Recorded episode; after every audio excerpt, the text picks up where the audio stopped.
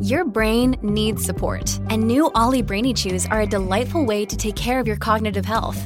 Made with scientifically backed ingredients like Thai ginger, L-theanine, and caffeine, Brainy Chews support healthy brain function and help you find your focus, stay chill, or get energized. Be kind to your mind and get these nootropic chews at olly.com. That's O-L-L-Y.com. These statements have not been evaluated by the Food and Drug Administration. This product is not intended to diagnose, treat, cure, or prevent any disease. Stories, big guests, the big picture. Afternoons with Rob Breckenridge. Weekdays 1230 to 3, 770 CHQR.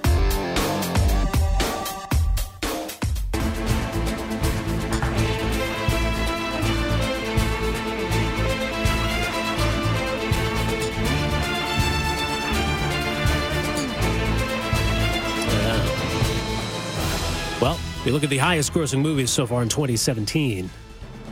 You've got Wonder Woman, you've got Guardians of the Galaxy Volume 2, you've got Spider Man Homecoming. That's where that uh, song comes from. Hey, Logan's on that list too. Go back the previous year, 2016. What did you have? You had uh, Captain America Civil War, you had Batman versus uh, Superman, you had Deadpool, you had Suicide Squad. Uh, so comic books are now big, big money. We're in the realm now of big Hollywood studios and billions of dollars. But still, at its core, you've got a, a feud, I guess you call it that, that's been raging for decades. Marvel versus DC, right? The two big brands in the comic book industry, now battling out in the movie industry. And, you know, it seems, and I remember, you know, buying comic books. I was always more of a Marvel guy. And it seems like a lot of people who are into comic books, either a Marvel or a DC guy. I would probably say that I think, you know, when done right, Batman is probably the, the best comic book character ever. But I was more drawn to, to Marvel personally. But there does there's it's a real rivalry. I get that you're in the same business and you want to beat each other, but there seems to be a real weird kind of animosity between the two. And to this day, obviously. Well, it's the subject of a really interesting book. It's called Slugfest Inside the Epic 50 Year Battle Between Marvel and DC. Uh, freelance writer Reed Tucker is the author of this book, and he joins us on the phone here this afternoon. Reed, great to have you with us here. Welcome to the program. Hey, Rob. Thank you so much for taking the time to talk to me. Yeah, this, this is an interesting story because, you know, this is a big industry that's become even bigger, and these two are really it, right? Yeah, exactly. Uh, I was trying to think of other industries that really only have two players, and the only thing I could come up with off the top of my head was Coke and Pepsi and cola. So these guys Right, are like yeah. the you know the Coke and Pepsi of spandex. They're it, and they've been it for the last fifty some years. They really have. Now, now DC, well, they haven't always been called DC, but DC has been around much longer, right? Yeah, DC. They both actually were founded in the 30s. DC uh, in the early 30s, but it was DC kind of started the um, you know the at least the American superhero genre with the publication of Superman. Marvel was around back then, but weirdly, Marvel didn't really publish superhero comics for a couple decades, and so DC's superheroes were founded you know, mostly in the late 30s and the early 40s, whereas Marvel's came along in the early 60s. Spider-Man, the Hulk, the Fantastic Four, you know, all those superheroes we now enjoy in the films, uh, those are not as old as DC's characters. And so I think Marvel's heroes sometimes reflect a more modern sensibility. I mean, DC heroes are, are kind of square. I mean, you said it. Batman's really cool, but does anyone really like Superman or Wonder Woman or, you know, the other ones? Yeah, and, and I think certainly, you know, we've seen, especially with Wonder Woman in the movie, I mean, a reinvigoration of the franchise. But yeah, with the comic, you know, the history of the comic, th- these weren't really the, you know, the cool, edgy, iconic comic book heroes. No, exactly. And, you know, somebody I spoke to for the book put it really well, which is that in the old days of the DC characters, Superman, Wonder Woman, you could take the dialogue from one character and switch it over to another character, and it didn't make a bit of difference because these were not fully realized characters. They were not like human beings. They were not three-dimensional. Um, it only came later where DC, through some better writers, tried to make them more three-dimensional, whereas Marvel characters, you know, like Spider-Man and the Fantastic Four, those have always seemed like real people who just happen to have superpowers, as opposed to superpowered people who were just trying to be like real people. Right. So it took a while for uh, a true rival to come along. So Marvel arrived in the 60s then, right? That's right. Yeah, their superhero line was introduced in the early 60s. The Fantastic Four number one came out in 1961, and then they followed that up with Thor and Spider-Man and the Hulk and the Avengers and all the ones that we know now. Was Spider-Man the real game changer for them? In a way, it was, yeah. But I mean, the Fantastic Four, I think, was was maybe more of a game changer yeah. just because it was the first one that came along, and weirdly enough, the head of Marvel Comics ordered Stan Lee, who was the writer and editor of, of, Marvel at the time, he ordered him to create a new super team to copy DC's super team called the Justice League. So it's funny that Marvel's all of Marvel's success really derives from trying to rip off the competition. I mean, but Marvel just did it in a different way and they did it better. But it's funny that they're, you know, it's, everything starts by them being a copycat. So, at what point then did D- DC realize that there was a threat here? That this wasn't just uh, another upstart that was going to be crushed under their boot? That they had some real competition on their hands?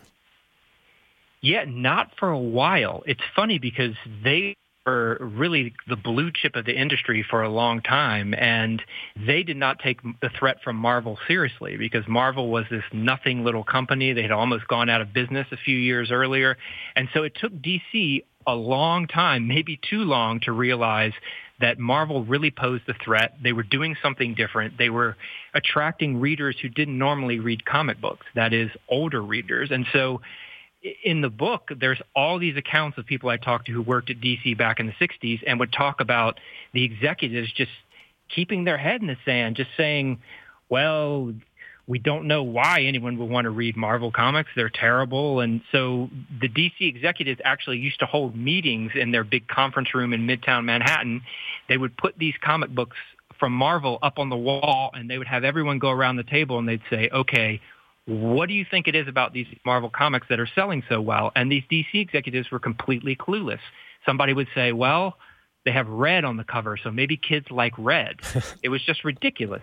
But the one thing they weren't doing that they should have been doing was actually reading the comics. And if they had done that, they would understand that Marvel had a different storytelling sensibility. They had better characters.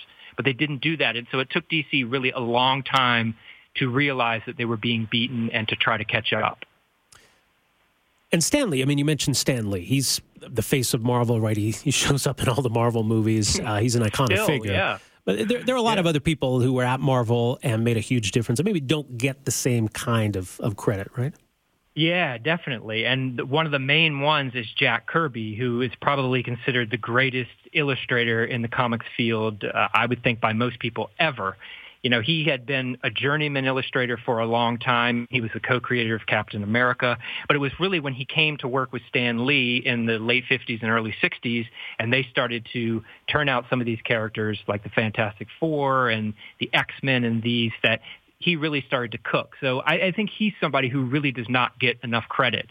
And there's a huge debate among comic fans over who did what was Stan Lee more responsible for these heroes or was Jack Kirby? And I think the consensus is slowly shifting towards Jack Kirby had a lot more to do with these characters than he's been given credit for over the years. All right, so Marvel comes along in, in the 60s, but jumping ahead to the 80s, because it seemed like the 80s were a real transformative time as you know, comic books got a lot darker, a lot more adult, a lot edgier. Uh, you know, Frank Miller comes along and, and he becomes a, a huge name in, in the comic book lore. Um, how significant was that decade? Oh, I think it was hugely significant because before the 80s, mostly comic books were considered just disposable trash, mostly read by children, or if you were an adult who read them, you were considered maybe mentally off or, or not particularly smart. Um, so it took until the 80s for these a new breed of writers and artists to come along and tell more mature and more sophisticated stories. And you mentioned Frank Miller, and that's right on. I mean, he really changed the perception of Batman with The Dark Knight Returns in the mid-'80s. There was Alan Moore, who was a very, uh, very smart, very literary British author. He did Watchmen. He did a, a horror series called Swamp Thing that also kind of changed the game. And so from there, in the 80s, people really started to understand – what was possible in the medium. And I think things really grew up from there. And that's part of the reason why you have all these movies today, because back in the 80s, people showed, oh, this is not just kid stuff. You can really do smart storytelling um, with these characters and in these comic books. Did DC have an edge at that point? I mean, certainly you, you talk about, I mean, The Watchmen, obviously, yeah. and then and The Dark Knight Returns. I mean, that, that, that was all DC. Uh, did DC edge ahead of Marvel in that, that period, do you think? They did not in terms of sales. Um, for most months since the early 1970s, Marvel has been beating DC in terms of monthly sales to comic book readers. But hmm. what DC did that Marvel did not do really well is try to expand the medium. And that started in the early 80s. Frank Miller did another series about a Japanese samurai who is flung into the future called Ronin. That was also a game changer. But DC was um, very good at expanding the medium, whereas Marvel was much more content to just stick to their characters and their monthly superhero titles and not really do much outside the box. DC also granted creators um, con- more control over their own creations. Uh, and so that also helped change the game. So they may not have led in sales, but in terms of uh, you know, really broadening the medium and bringing in probably new readers. I think they did a lot more than Marvel did. So as we go into the the '90s, um, and you had right at the end of the '80s, of course, a hugely successful Batman movie. Uh, that, that really reinvigorated the franchise.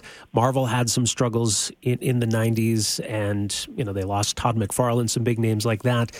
Uh, did, did Marvel find itself in some trouble in the 90s? They couldn't really get any of the franchises off the ground in terms of movies. Uh, where, where, were they at by then?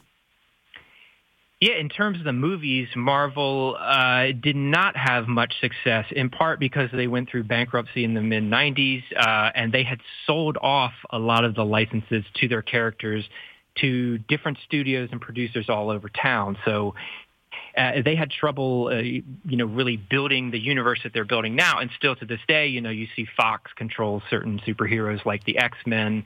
Uh, Universal for a while controlled the Hulk. And so Marvel Studios, you know, their own studio, they only have control over a certain number of their superheroes. Uh, so that for them was a big frustration for a long time. And uh, but they did do a lot of other things. They like launched, um, they had a successful cartoon, you know, an X-Men cartoon in the 90s, and they tried to do other things that did not involve big budget uh, superhero films with some of their characters. Do you think? I mean, and, you fast forward to today, where you know they're both trying to build their cinematic universe. That you know we we get these massive film franchises now how much of this is a result of the competition? If, if Marvel had never got into the movie business, do you think we'd still see these big DC movies and, and vice versa? Yeah, I think you're exactly right. I think a lot of it is being driven by the competition, especially the way that they're going about it. I mean, people at Marvel had that idea to launch this connected cinematic universe where all these characters live in the same world and one story would lead into another. You'd have things like Nick Fury would show up in several different movies and, you know, seed future movies. And so that is kind of a genius idea because you pay to see one movie and it's basically like an ad for the next seven movies. Right. Um, and, you know, I, I ashamed to say I, I pay to see them all. Um, but yeah, Kevin Feige, who's the head of the, uh, who's head of Marvel Studios, basically acknowledged in the book that, yeah, I mean, DC is trying to copy them. Uh, after Marvel had so much success, starting with Iron Man back in 2008, DC a few years came along and said, well, we're going to try to do the same thing. And of course, they'd never admit that they're trying to copy Marvel, but that's basically what they're doing. They're copying Marvel. So they started rolling out, they had the Superman movie, The Man of Steel, uh, directed by Zack Snyder. Then they followed that up with Batman versus Superman, and now they're rolling out movies, uh, you know, solo movies with some of their characters. We just got Wonder Woman last summer, and then in November comes Justice League, which is like their version of the Avengers. You know, all these characters together in sort of one massive super team. And so they're trying to do exactly what Marvel did, only they're just not doing it as well because they don't seem to be as well organized or have as good of a vision for what these characters should be on screen. Yeah, it certainly seems that way. Wasn't it the Suicide Squad director who yelled, F Marvel. yeah, that's right. David Ayer. that's probably not the what you want to do at the premiere of, of your movie right before it gets savaged by critics. But yeah, um, I guess in fairness to him, somebody else in the audience yelled it out and he just echoed it. So I, I give him a little bit of a pass on that. But yeah, that kind of came back to bite him a little bit. But it does underscore that that it, it's a bitter rivalry. It is really, and now, um, you know, back in the day, it's funny if you go back to the comics in the '60s, you would see the fans express themselves, and the only ways the fans could really express themselves was through the letter columns. So they would sit down, take a piece of paper, write their angry letter, put a stamp on it, mail it to Marvel. A month or two later, Marvel would maybe run their letter in the publication of the comics. Now, you know, obviously with the internet and with social media, the fans are much more vocal and they have much more places to express themselves. And it's really interesting how much this kind of gulf between Marvel and DC fans still exists, especially when it comes to the movies. You can find people online who you know, will record themselves and post a YouTube video just saying why they like DC movies or dissing Marvel movies or the other way around. And so it's really interesting how it's taken hold with this new generation of younger fans who are now split, not necessarily by the comic books, but by the movies. Yeah, yeah, it's quite fascinating. Well, we'll leave it there, Reed. The book is called Slugfest Inside the Epic 50 Year Battle Between Marvel and DC. Fascinating stuff. Thanks so much for joining us here. Really appreciate this. Thank you so much, Rob. It was nice talking to All you. All right, take care. Reed Tucker, uh, the book Slugfest. Um, so yeah, I mean, it's that's fascinating to me. There, there's my childhood in a nutshell, and now I guess kind of my adulthood too, thanks to all the movies. Anyway, 403 974 8255. Back with more right after this. Afternoons with Rob Breckenridge, starting at 1230 on News Talk 770 Calgary.